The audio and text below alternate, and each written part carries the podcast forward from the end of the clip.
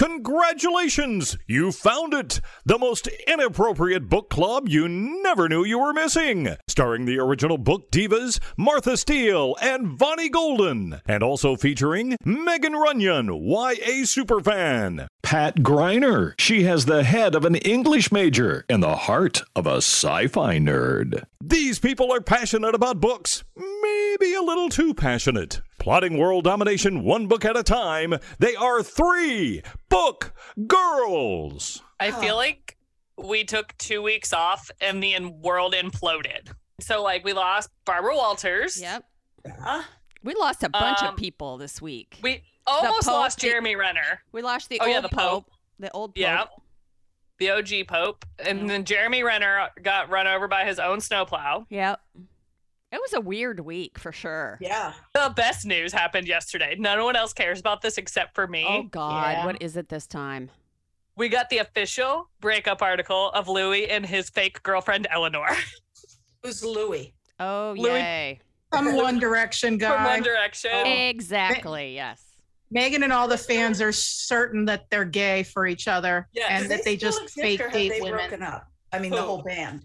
They no, are. they're on hiatus for like th- five years. Yeah, they broke up. Yeah, basically.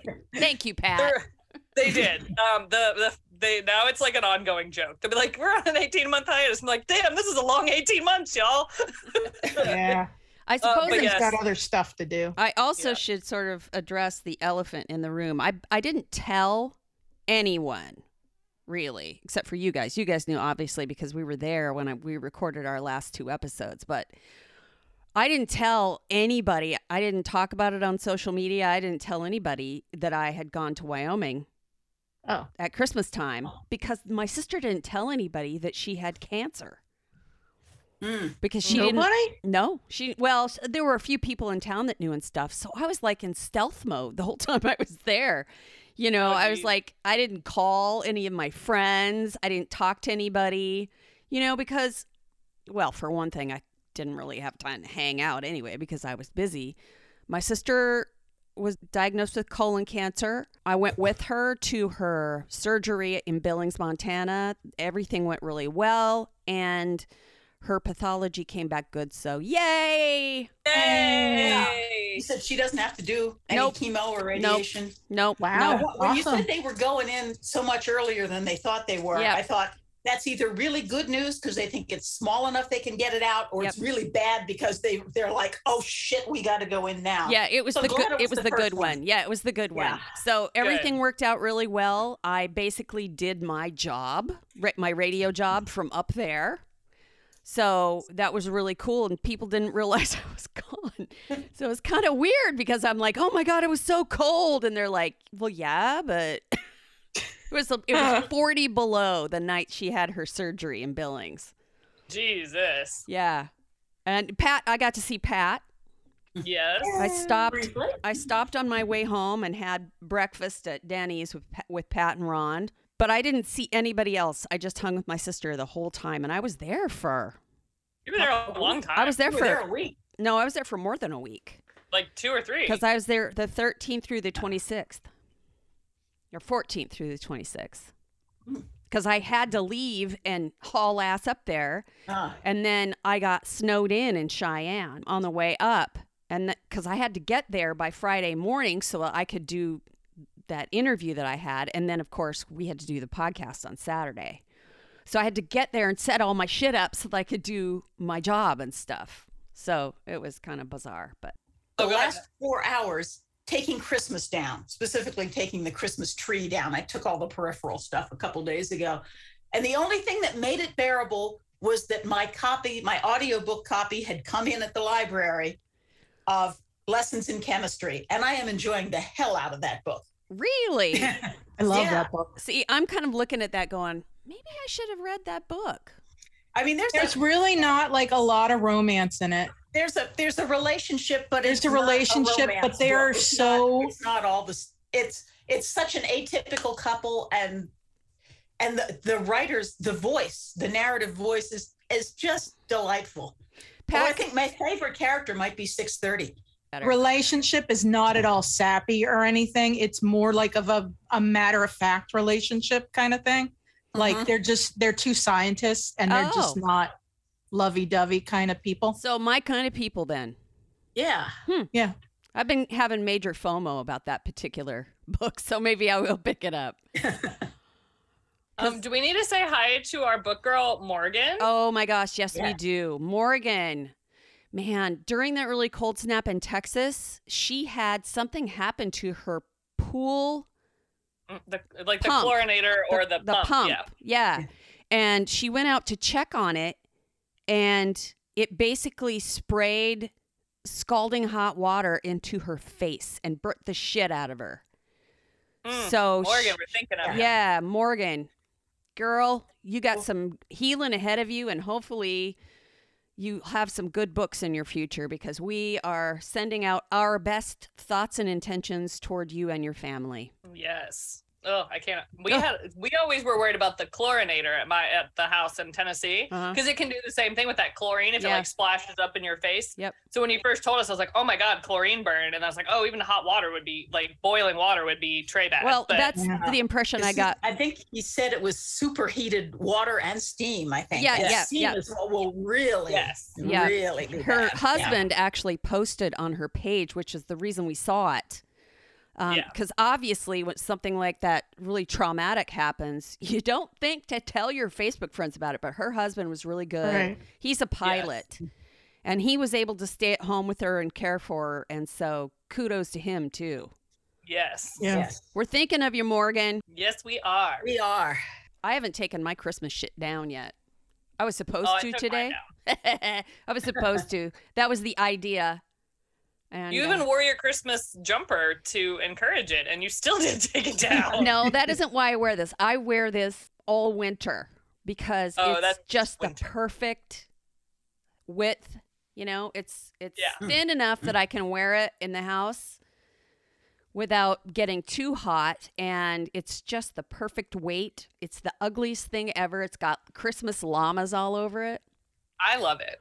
but it is so comfortable. I'll probably you'll see me wearing this a lot because this room is cold back here. So That room is just whatever it is outside. In Yep. the summer, we melt, and in the winter, we're cold Yep. when we're at Martha's. That's exactly what's happening today. Oh, and the other thing I probably should mention, even though I'm really regretting saying I was going to do this already, I thought it would be cool, you know, to have a really Uh. good goal. You, you know what I'm going to talk about, don't you? Oh, the walking to Mordor. Yes. Oh, yeah. Yes. yeah. Yeah. Did you? Uh, are, well, how are we on walking to Mordor? We're not doing too hot at the moment.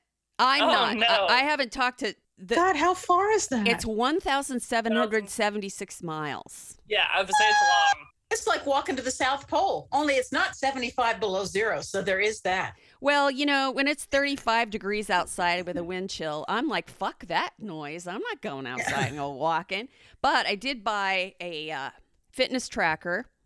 Yay. So there's that. That's like that's five miles a day.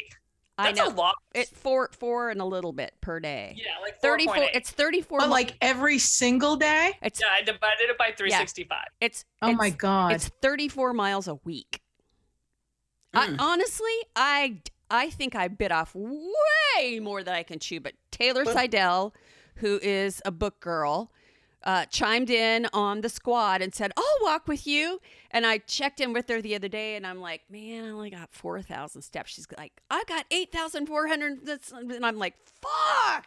She's a teacher, so I don't know. I was know. gonna say Maybe she's a she- teacher. You get a lot. Just yeah. Mhm. and I'm a slug, you guys. I just do not do any. So I've been marching a lot. You know, I've been I've been walking in place a lot because I don't have a treadmill, and I'm a pussy, it- so I don't like going outside. A big chunk of time every day. It's going to be like an hour and a half's worth of walking every day. More than that. Yeah, and I used to mean, do five good miles a day, just five days a week, and it would be two hours. Yeah. Like, yeah. and I walked. I I mean, I thought I walked kind of fast. Well, I mean, it'd be a great chance to listen to your audiobooks, but I- well, that's exactly exactly it. what I did. Yes. I spend a lot of time doing nothing, so there's really no excuse why I can't do it. So that's kind of why I initially was like, okay, I'm going to do this. Oh, this. you know what you should get, and they're not very expensive. They're these little, like they're for desk workers, and it's like a little pedal thing, like Oh that you yeah. That you put under your desk, and need to pedal. I think maybe they're like 40, 50 bucks, really? and you just keep pedaling during the day. Yeah. Maybe I could do that. That'd be kind of cool. Because, you know, it'd have the happy side effect of actually getting a little healthier, which would be nice. yeah. But Oh, I I figured had what a great way to have a goal would be to, to It's choose something book related that I could do that it, that could be a goal and then have friends come with me. So I do you saw- have there's- a ring that you have to throw away when you finally get to the end of your goal? Otherwise, why go to Mordor? I've got one. I've got a ring I can throw away at the end. Doesn't really look anything like the one ring, but you know, we we can. I saw we can a make it work. Virtual. I saw a virtual thing. it I'm gonna is. find It's it. expensive though. Fuck those Oh, guys. did you? I'm Where not you get paying- all the med- the virtual medals? Yeah, well, they give you an actual medal that's like Yeah. supposedly. Well, yes, like, yeah, don't like my Harry Potter one. Yeah, I don't need that bullshit. I'm Yes, I'm doing do. it on my own. I used to do a Sesame Street one.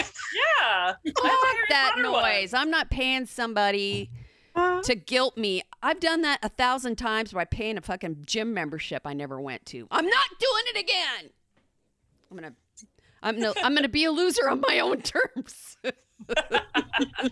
but if I anybody, love those virtual medals. but if anybody wants to come to Mordor with Taylor, Taylor and I, chime in on the squad, and we'll all keep each other accountable-ish. it just when sounds s- like you said cannibal instead of accountable. accountable-ish. We'll all eat each other. meaning, meaning, um, I'm gonna suck at this, so it's probably gonna take me two years to get to Mordor instead of one.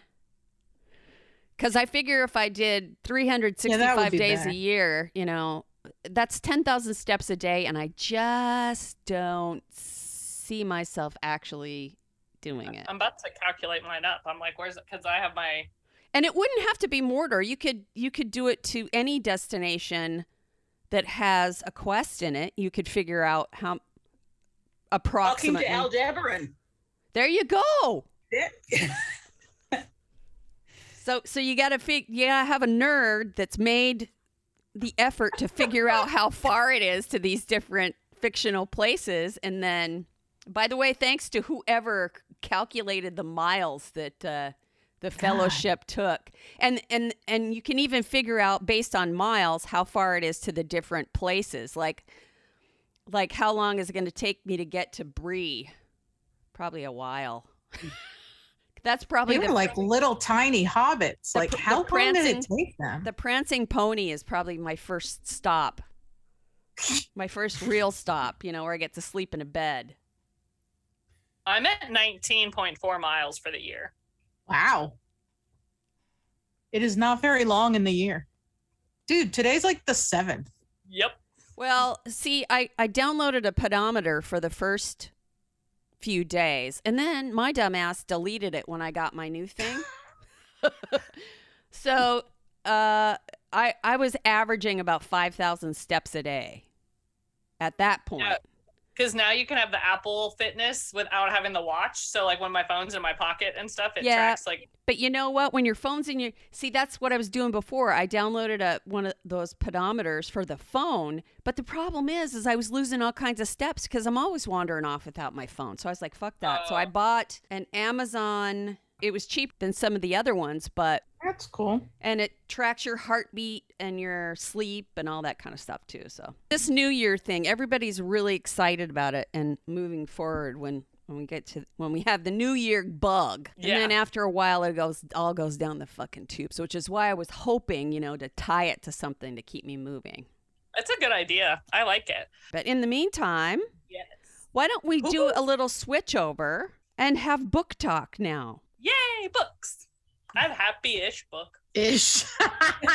Megan can go first today. I took notes on my book because I was so enthralled with it that I was like, I don't want to forget things. So I had to take notes. and now my Goodreads is being a biatch. So my book for this week is Beyond the Wand The Magic and Mayhem of Growing Up a Wizard by Tom Felton, aka Draco Malfoy. For those who are like, who is that kid? That's the blonde one from the Harry Potter books, movies, books, whatever. Um, so this is his memoir, and it walks you through his whole life up to this point. Um, it starts with a foreword by Emma Watson. And if you follow anything with Tom Felton and Harry Potter, the fandom universe uh, has decided that Tom and Emma need to date and be married and happy together already. Um, and they both are like, no, we're like literally soulmates, but we're just best friends. So the fact that Emma wrote the forward of this book, I was like, this is the best that Emma wrote the forward. Uh, so it starts off, it talks about him being in the borrowers when he was little and that acting was never kind of intentionally his plan. He just kind of kept turning up to things. Um, he has three older brothers. He's the baby of the brothers. And his older brother did theater and all kinds of different stuff. And he did some plays when he was a kid at like a Mother's Day out type thing. And his teachers were like, Yeah, he's pretty good. You should like keep letting him do this or keep doing this. So they got an agent in London and he would just turn up to auditions, never really super prepared. He would just show up and be like, Hi, I am me and I'm whatever. If you like me, great. If you don't, I don't care.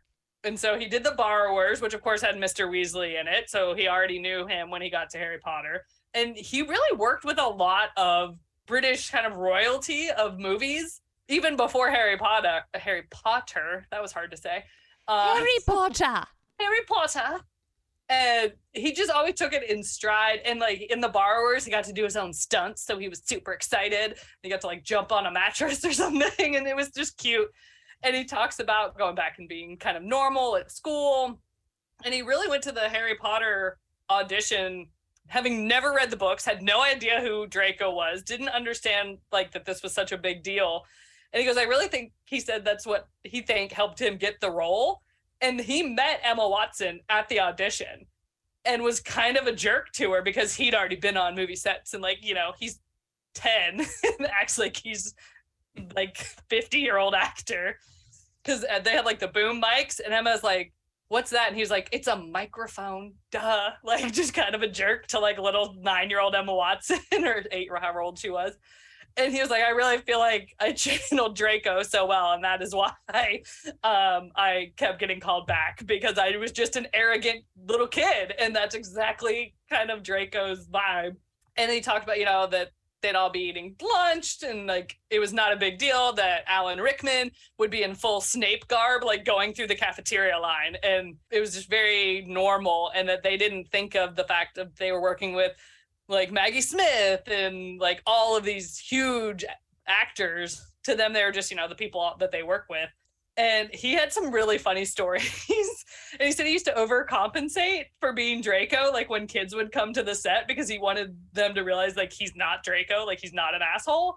And they were still like, no, you're Draco, you're mean, like, and would go the other way. But they'd come see Snape and like love it because Alan Rickman would stay in character and be Snape. And the kids like loved and feared it. And so he said Alan used to have like the most fun. Some of the ones I wrote down that I thought were really kind of telling of the actors in his time at Harry Potter. Uh, so Michael Gambon, who played the second Dumbledore, he was like the big scene. This is spoiler alerts. If you haven't read or watched Harry Potter, that's on you. Um, when Draco, you know, is supposed to kill Dumbledore, and Tom had his lines. He's like, I think he just made a face. He had his lines like all memorized. He's like ready because it was like his moment, right? And when they went to film it, he just kept like fucking it up, just endlessly. And so Michael Gambon was like, hey, let's go get some fresh air, which was their code for we're all going to go out back and smoke. And so they all went out and smoked. And he was like, I'm so sorry. I keep messing it up. Like, I don't know what's wrong with me. And Michael Gambon looked at him and said, he goes, do you know how much they pay me a day to be here? He was like, keep fucking it up, kid. I'll have a Ferrari next week. and I was like, that's the best. And so, of course, then like he went in and nailed it, and it was great it was fun to see kind of the lighter side of the adult actors because some of them you anticipate being like big kids, like Art, the guy that played Arthur Weasley, and a lot of them were just really good at being big kids. But I feel like the more stoic ones, you got he told really funny stories. Like he stepped on the back of Alan Rickman's cloak once and like yanked him back. and he was like, "Oh my god, I'm to die. Like he's going to kill me." But then also like Alan really respected Tom and them because they all had little like director's chairs when they were kids and as they got bigger the chairs were too small. and like Alan Rickman got real pissed because no one had gotten Tom like a proper sized chair and he like wouldn't go on with the day until someone got Tom a new chair. So it was interesting to see that like yes they were all kids but the adults as they got older just kind of really respected them as adult actors still at the same time. I'm trying to think. I told you I took notes. um, I'm like reading it. The, and the first time, like Jason, um, that plays Malfoy, his dad, he had like a cane that had like sharp fangs on the end because it's like a snake. And and I guess Jason's known for like being able to snap back into character. Like he could be having a whole conversation and then they say action and he's just like back in it. And him and Tom were doing something and they said action and he like hits Draco in the head with the cane and he didn't realize that it was like sharp. And so like they get through the whole scene and Tom's like trying not to cry. Child abuse. he just got walloped by Jason Isaac. I think it's Isaac. And then like as soon as they yelled cut, Jason's like, "Oh my god, are you okay?" he like, he's like, "I didn't know it was that sharp." Or like, but you could see like his little eyes watering in the take. And then he talked about, um, which is funny that he thinks that we haven't seen this clip, but there's like a redemption arc clip for Draco where he actually throws Harry his wand in the fa- final battle for Hogwarts. And he mentions it in the book. He's like, "Yeah, there's actually a clip." Of like Draco running and throwing Harry his wand to defeat Voldemort, but you know that's on the cutting room floor no one's ever seen it and i was like oh you were wrong sir like the entire internet has seen that clip so that was just kind of fun to get the behind the scenes like harry potter stuff but then what gutted me at the end was the struggle he had when he moved to la he should have just kept his little ass in london and probably would have been better off but he came to la and turned into la because everybody was like oh my god it's tom felton it's draco malfoy like treating him like hollywood and i did not know that Sir Tom Felton himself uh, had a whole stint in rehab that no one knew about until this book came out. And it talks about his how, and it wasn't, it talks about like why he was drinking and like, it really wasn't so much like, I mean, yes, it was a problem, but it was more because it made him feel normal. Like he could go to the little hole in the wall pub and like no one cared who he was and he got to be normal. So it was interesting to kind of hear his story and his journey. And then I think back to the couple of years, there were pictures where he'd pop up and I'd be like, man, bro's looking rough. And I was like, that's probably that time frame where he was, you know, in and out of these rehabs and doing different things at the same time. And I was like, oh, I just want to hug Tom Felton because he's my favorite. So this book brought me great joy. And of course, he talks about him and Emma, and it's adorable. And I still want them together. I don't care what they say. Those two should be together because they're cute and adorable together. And it makes me Megan happy. Matchmaker. hmm Yeah, uh, the whole Harry Potter fandom. There's whole fan fictions for Hermione, for Harry, for We Draco, know. and Yes, we know. You told us. yeah. Uh, but the book was great. It's a lot of fun. You get little quirky things, then you get the real like struggle of of his life post Harry Potter, and you get to hear about some of the other movies he did, and it just kind of walks you through it all. And I loved every minute of it. Uh, I about was in tears the last like three chapters because I was like, oh my god, like how did all this happen and no one knew? Like how did he keep himself out of the press when he was in rehab? And that was crazy to me. Um, but I highly recommend it. And if you get the audiobook, he narrates it. So if you enjoy listening to Tom Felton talk as much as I do, you will probably love it. I read the physical copy, but I could still hear his voice in my head reading it to me. So it was great.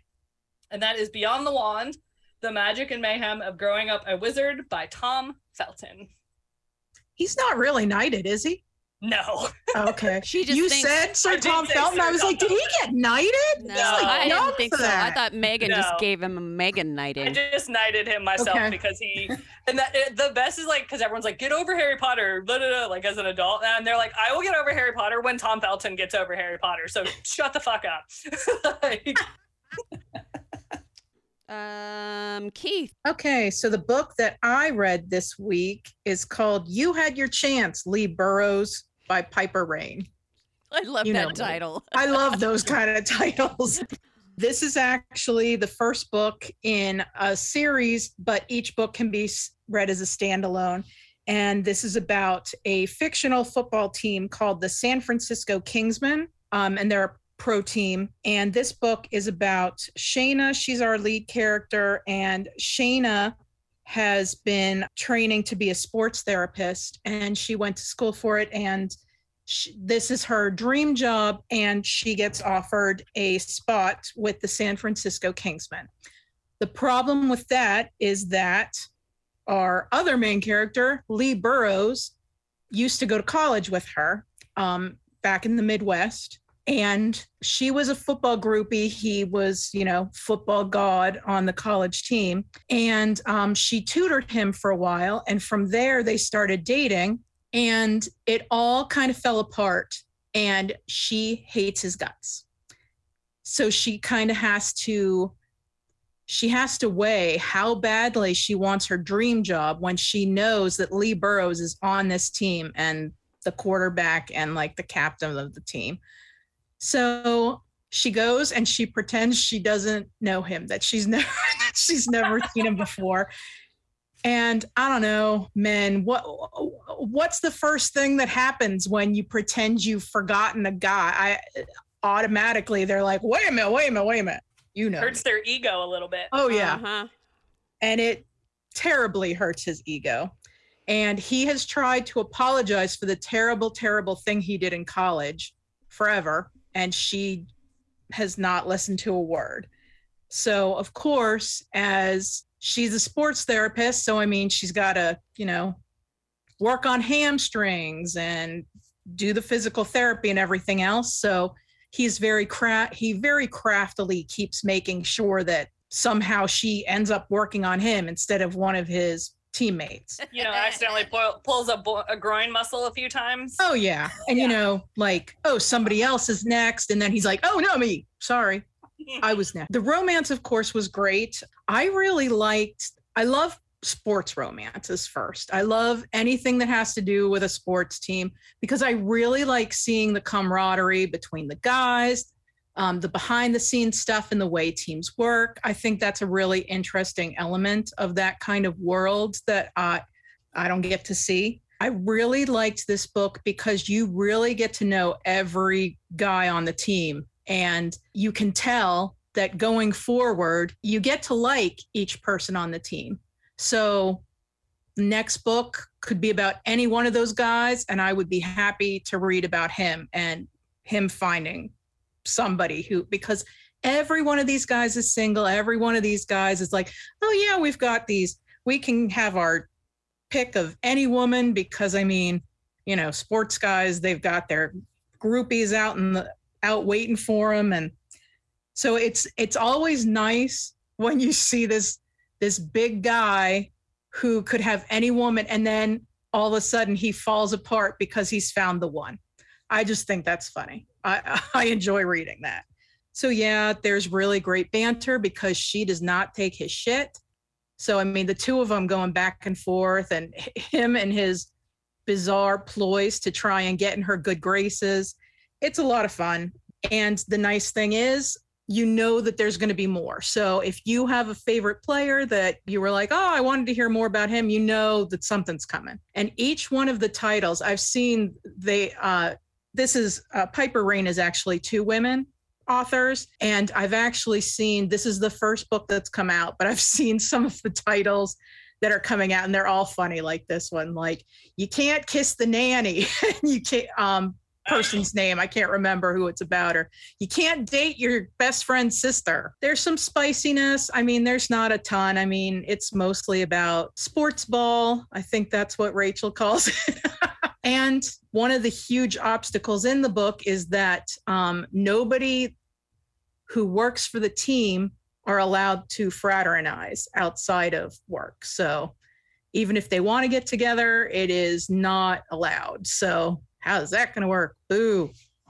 But yeah, I liked it a lot. It was a really fun read. It's not anything that delves into anything too serious. So if you like sports, if you want something to cleanse your palate, if you've read some really heavy fiction, this is like a breath of fresh air. It's just real light and fun. And uh, that again was called You Had Your Chance, Lee Burrows by Piper Rayne. Awesome. Pat, where did you go this week? I went into a world I don't normally inhabit, which is Twitter world. Really? Uh, That's yeah. kind of I- surprising, Pat.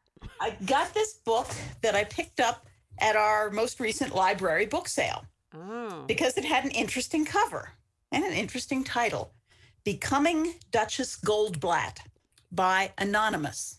I have been looking on the internet saying, Does anybody know who this really is? And she's there's nothing out there that I've seen. She's done a good job of covering her tracks. So what what was that again? Can you repeat that? Becoming Duchess Goldblatt by Anonymous. That's neat. Now I see why you picked it up. Okay. hmm And yeah, the cover is it's it's actually like an old painting, an old like a Oh. Renaissance painting, which is the image that this woman picks for Duchess Goldblatt. You start out by finding out that this well, it's a memoir, and this woman had a horrible spell in her life. Her husband dumped her. Her friends dumped her. She got fired from her job. She like lost everything Damn. all at once. In fact, I love, I love, love, love the way she describes this, like the first paragraph of the book. And she says, you know, when the house burns down, there's no guarantee anybody will stick around to help sweep up. Sure, Lucy and Ricky could end up divorced, but Lucy would always have Ethel Mertz. In my moment of sudden destruction, I learned the hard way that reinforcements would not be coming. When I lost everything my Ricky, my Fred and Ethel, the nightclub and the band, even the gig on the chocolate factory assembly line, I found out that shelter was gone. Oh, damn. man. She is, uh, You can She's just a- really visualize it too. I love that. yeah.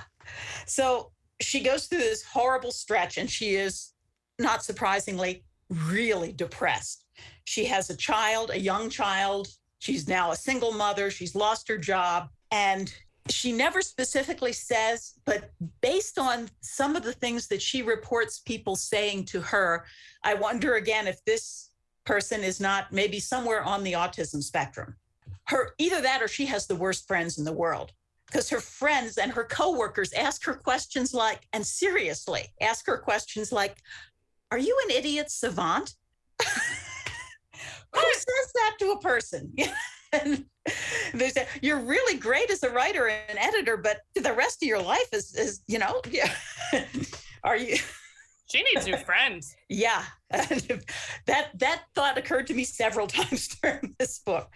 But as a coping mechanism, at some point, she creates a fictional character whom she names Duchess Goldblatt, and she sets up a Twitter account for her. Duchess Goldblatt is not a titled Duchess. Duchess is just her first name, Oh. Um, but people react to her as though she, in fact, most of her Twitter followers call her Your Grace. So. this makes me want to make a new Twitter account. Duchess Goldblatt is an 81 year old author who lives, she starts out, she's from the town of Klein, Texas, and she picked Klein, Texas because that's where Lyle Lovett is from. And the other thing we know about this woman who wrote the book is she's a really big Lyle Lovett fan. So she gives Duchess his hometown as her hometown, but then she plants her in the fictional town of Crooked Path, New York. And Duchess writes these whimsical tweets, and people started following her. And Lyle Lovett started following her. and she ended up becoming friends with Lyle Lovett. He invites her to her concerts and he hangs out with her before and after and writes to her. And she builds a whole new life based on being Duchess Goldblatt wow. one of the things that I really like, the Duchess is supposed to be an author. And so she, in her description of her, she says, well, she's written, uh, she's a best selling author who has written three books Feasting on the Carcasses of My Enemies. um, That sounds like a Taylor Swift song. let's see. There, uh, what are there? The three titles are one is An Axe to Grind, Feasting on the Carcasses of My Enemies, a love story, and the heartwarming meditation on mothers and daughters, Not If I Kill You First. And people, big, in fact, I've gone to Twitter. I have a Twitter account, which I've never used. I just started one one day and then never went back to it. But I went in and I looked, and like on Thanksgiving, the D- Duchess Goldblatt hosts Secular Pie Day instead of Thanksgiving, and everybody posts pictures of their pies. And they, Nice. it's her followers have become a Twitter community unto themselves. I think. That's amazing. Uh, and she slowly begins to pull her life together. And so it's a memoir about how she pulled herself together after this devastating period of loss and how she did it through creating this fictional presence on Twitter. Hmm. It's and she is a wonderful writer. She she is I mean the Duchess the, the tweets that Duchess puts out there are just sort of uh let's here just opening to a sample random one i will die as i lived laughing at my own jokes and if i had to guess choking on a swizzle stick but she became friends with a number of a number of authors began following her and and retweeting duchess's posts and uh, to the point that she gave away an annual duchess goldblatt literary prize Oh my God.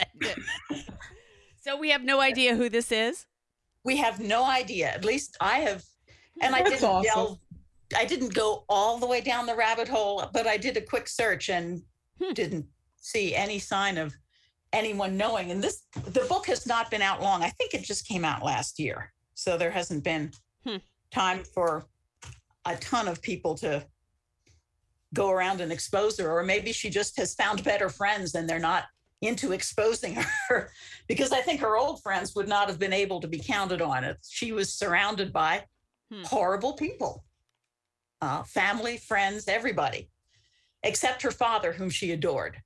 So you get you get You know who that sounds like though when you life s- in little bits and pieces, and the story of how she created this fictional character and how the world reacted very because the Duchess. I keep saying the Duchess, Yeah. and it's not. It's just Duchess, but it's such an easy thing to fall into. Mhm. The only other person I can ever can think of named Duchess is that lead character from We Begin at the End, Mhm. the teenage girl, Yep. Duchess.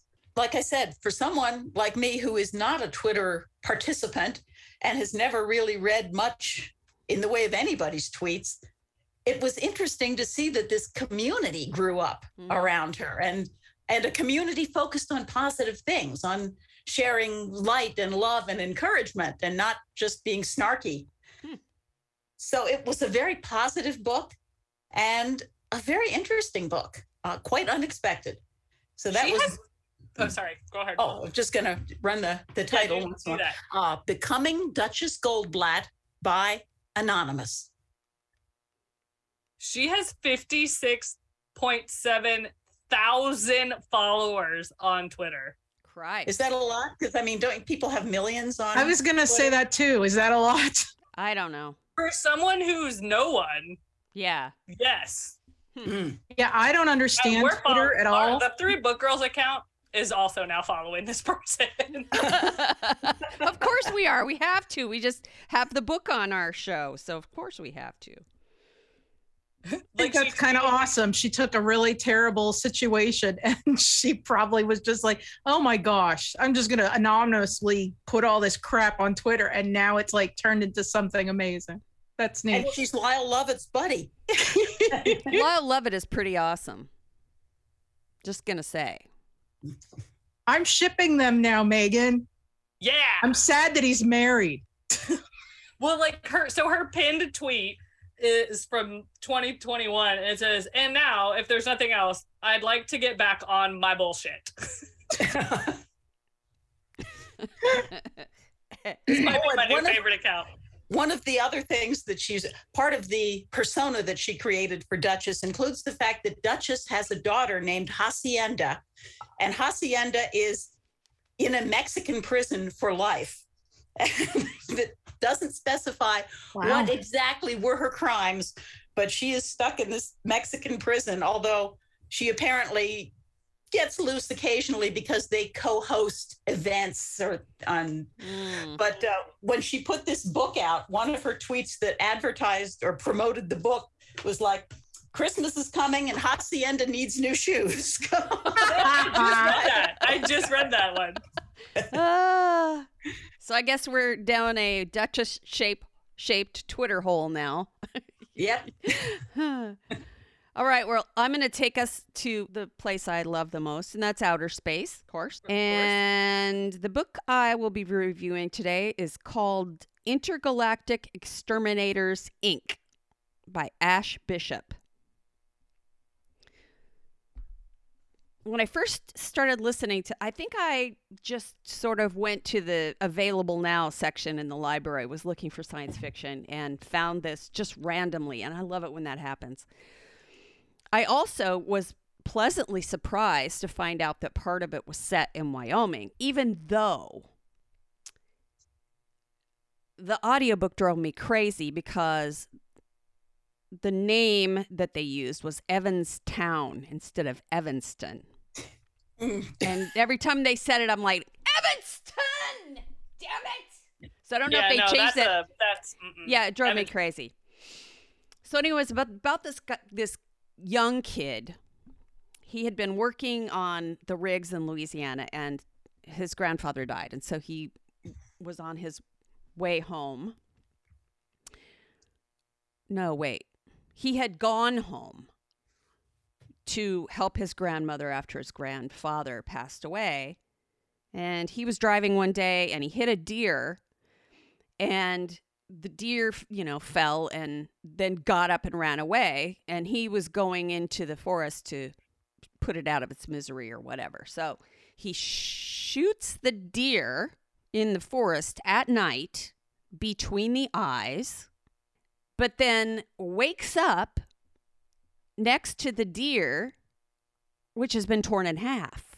Mm. And these people are coming up to him, you know, saying, they're talking amongst themselves and evidently he gets the idea that they're tracking something and based on the condition of the deer he guesses it's something quite large so um, then they're they're talking about the bait or whatever and the, the one girl has this vest on that's supposed to attract the monster well the monster turns out to be this massive saber tooth like cat only it's just huge and it comes bounding through the forest. At first goes to her and then turns around and goes to Russ, who's our character.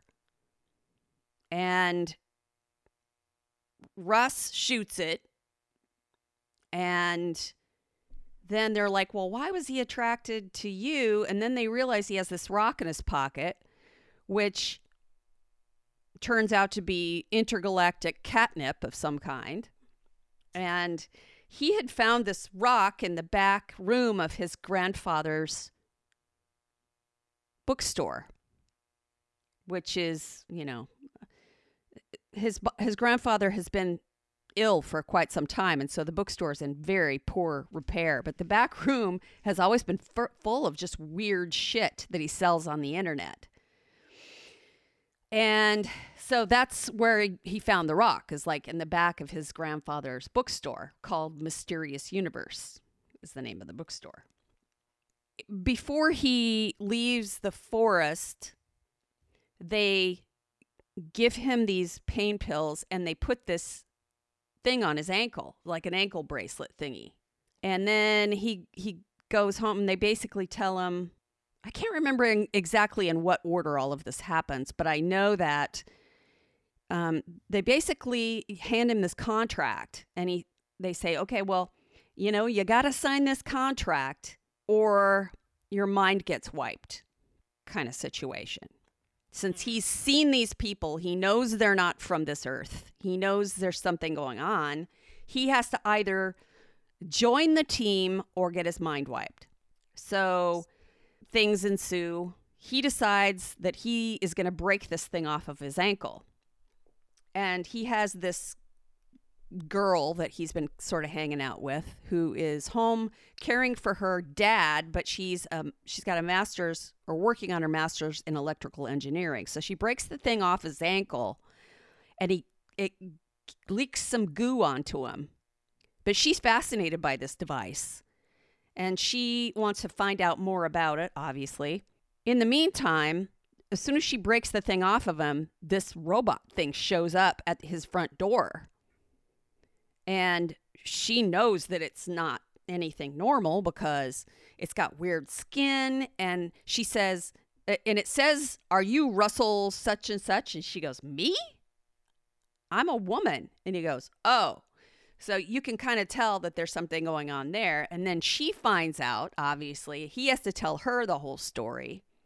She wants to go to space. She wants to take the contract and go. Well, of course, they don't want her, they want him. Long story short, they both start training for this job in international or intergalactic extermination, which basically means they go around getting rid of creatures who are in places that they aren't supposed to be. Earth is considered like a, a very dangerous place because humans are assholes, basically. We already kind of knew that. But it turns into kind of really a fun adventure story from there because we learn that Intergalactic Exterminators Inc. is kind of a little guy. And this is where the story sort of turns into it reminded me of dodgeball where you've got the big bad you know rich gym over here and then you have the little guy over here and mm-hmm. the big guy wants to take over the little guy and so and so and so so you've got that dynamic going on over there and basically it's just a really unique and fun story I gave it five stars because it just made my heart so happy and I had such a great time reading it. It was just perfect for that moment in time for me. And I thought it just had all of the things. It had it had a great premise, it had a great storyline, and it had a great ending. So, that was Intergalactic Exterminators Inc. by Ash Bishop. That's interesting. It was sounds like fun predator. It was super fun. it it was it was fun and funny, but yet serious. And so you got a lot of interest because there's an AI at one point. One of these, what did they call them? They called them a simulacra, is what they called the the robot dudes.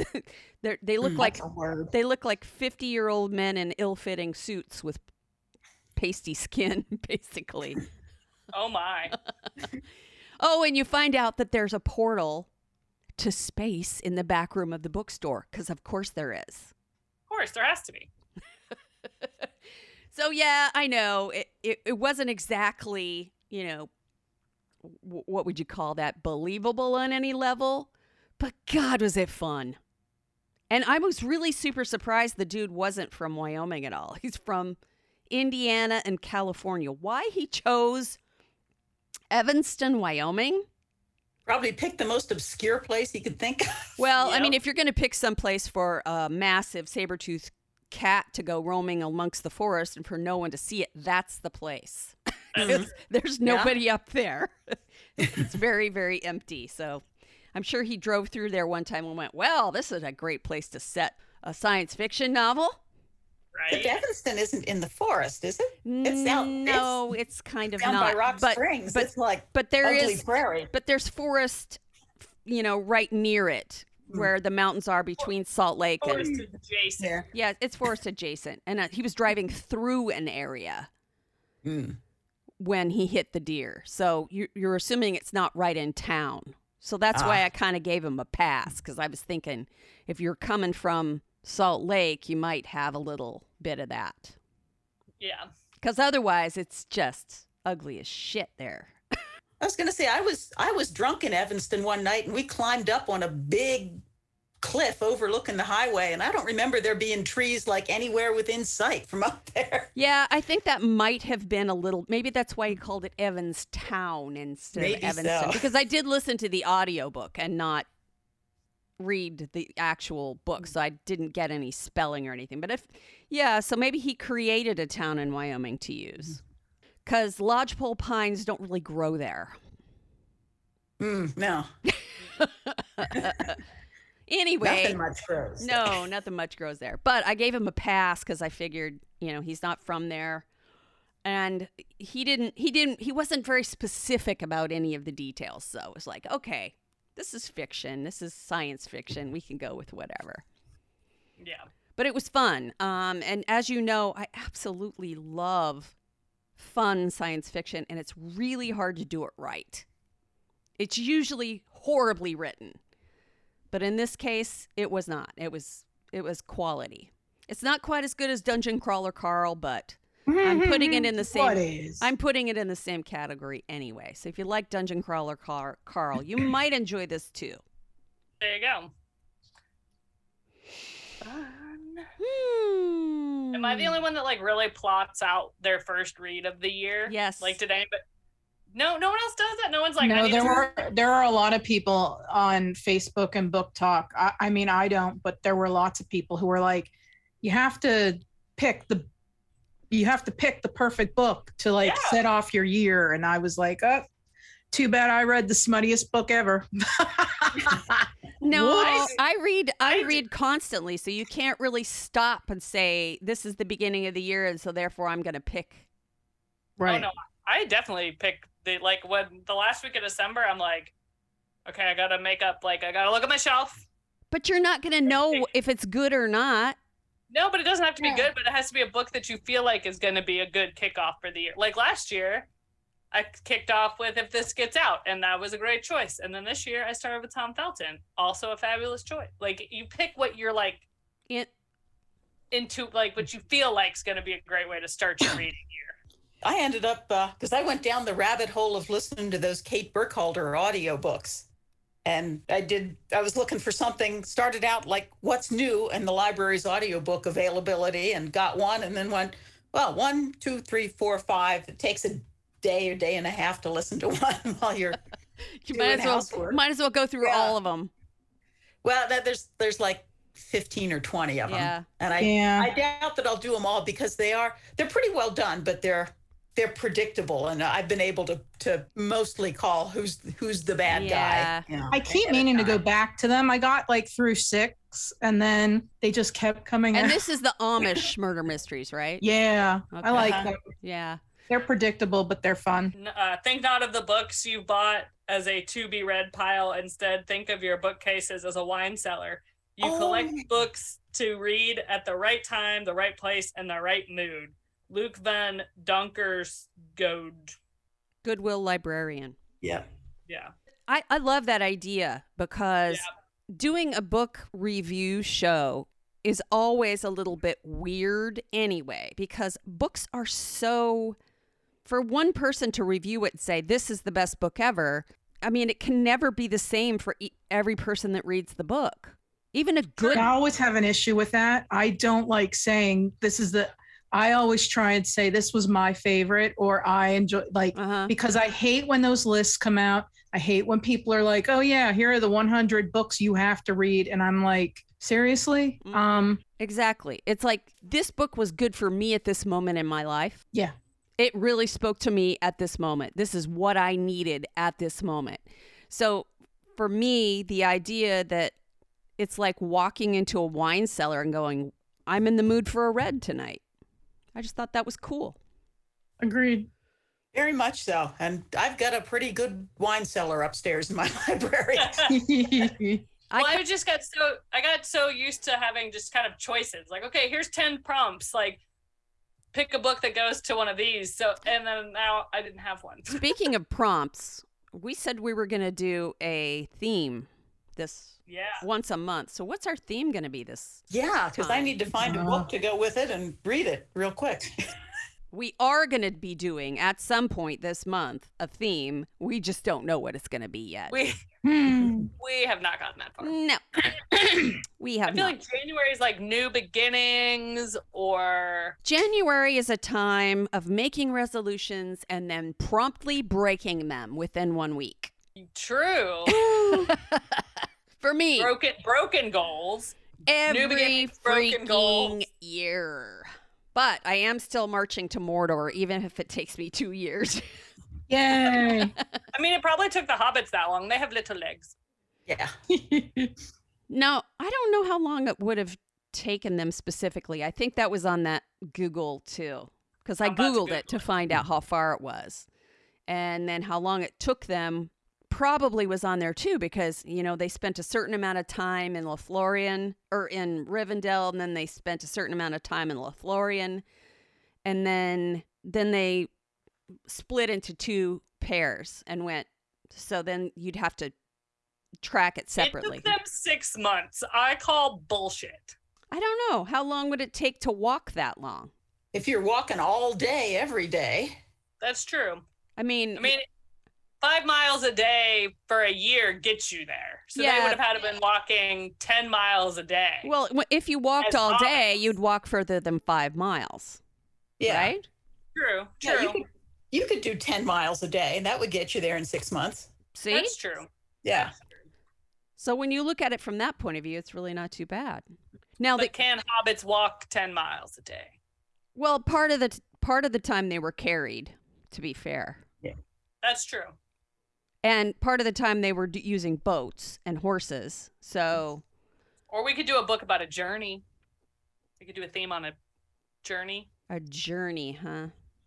since people are making journeys to alliterates nicely with January. January Oh, journeys. January Hey! journeys. Yeah. All Go right. Pat. I love it. Solved. Solved. surely Cross it off. surely that can we can finagle that into a very uh what, what would you call that? Ambiguous book choice. It could be a personal journey. It could be a journey of the mind. It could be a physical journey. I it like could it. be a mental journey. So uh, we'll have to see. Poor Vonnie. She's missing out on this today. She had a day off today Mm. Oh, because she's doing her Christmas today. I think she's she has Oh. the day off anyway, but she's gonna love that we came up with this without her. Hey, a lot of her books are on a lot of All jobs. her books are journeys. She'll fit into journeys real easily. Yeah. You can throw a dart at her shelf and hit a book with a journey in it. That's true. If anybody's gonna have a hard time, it's me. All of sci-fi is a journey. They're always going somewhere, Yeah, true. Seriously, every time they go to space. True.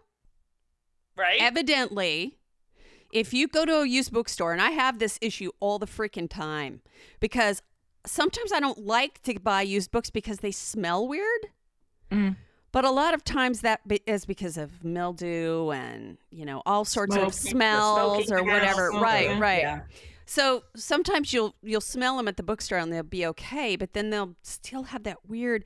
But it turns out that you really can put your books in the freezer to sanitize them. It kills. Not only when they're scary. yeah, it kills off some of the dying. some that of makes the sense the used book residue on them. Calm that shit down a little bit. Stick it in the But freezer. seal them, seal them in a Ziploc bag before you do it, or the moisture in your freezer will get into the books, and then you get wrinkly pages. Oh, and more Or the thank, thank you for that. could yes. melt on them. Yeah. Yeah. My books all have wrinkly pages anyway because I read in the bathtub. I fall asleep. I drop the book. We used to give Nicole a hard time about that because she would do the same thing too, and she would bring her book to the podcast. It was all. Bleh. I'm like, dude, I'm never lending you a book ever.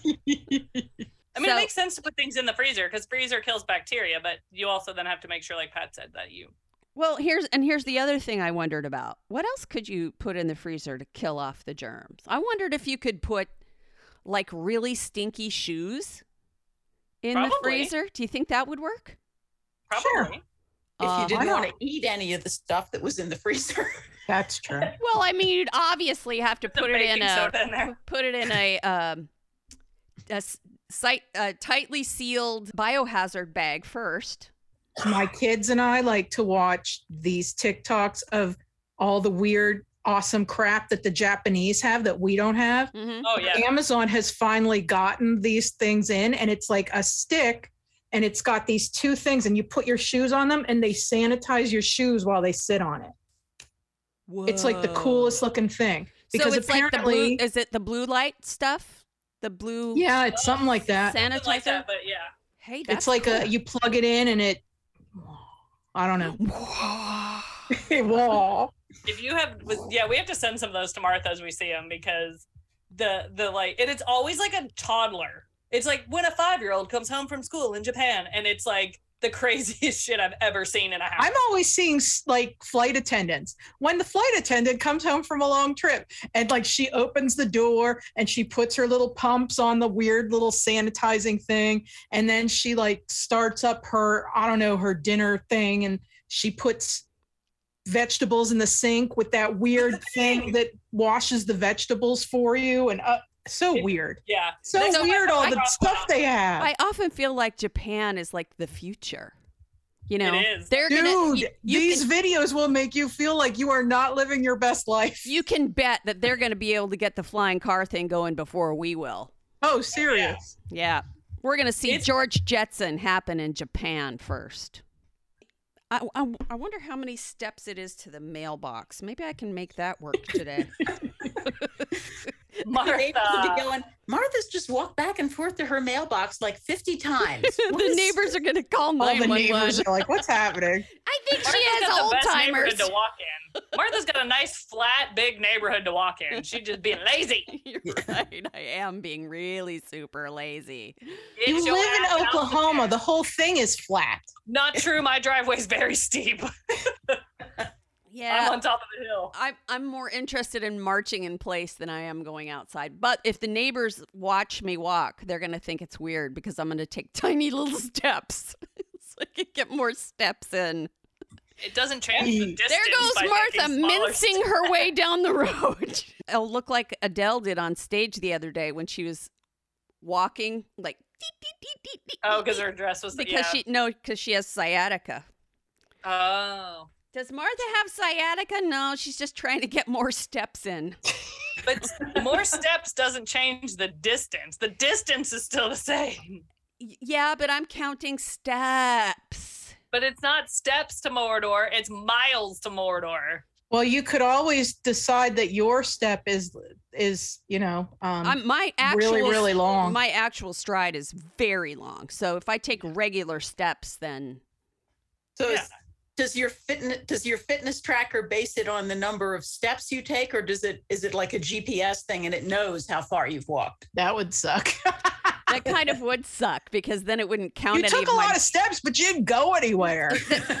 it would take away Screw my you. marching. I would be marching in place for nothing. That would be a really shitty thing to find out at the last minute. The Fitbit's like, well, you had a lot of steps, but you didn't go anywhere. Hmm.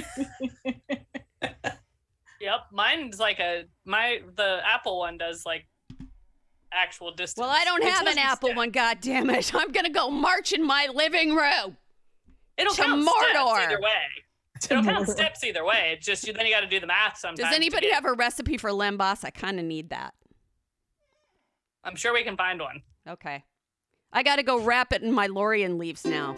So we'll, we'll get back together later, all right? And that's going to do it for Three Book Girls. Can't get enough of Three Book Girls? Check them out on Facebook, Twitter, and Instagram. Follow them on TikTok, YouTube, and check out their website at threebookgirls.com. And join the group Three Book Girls Tribe on Facebook.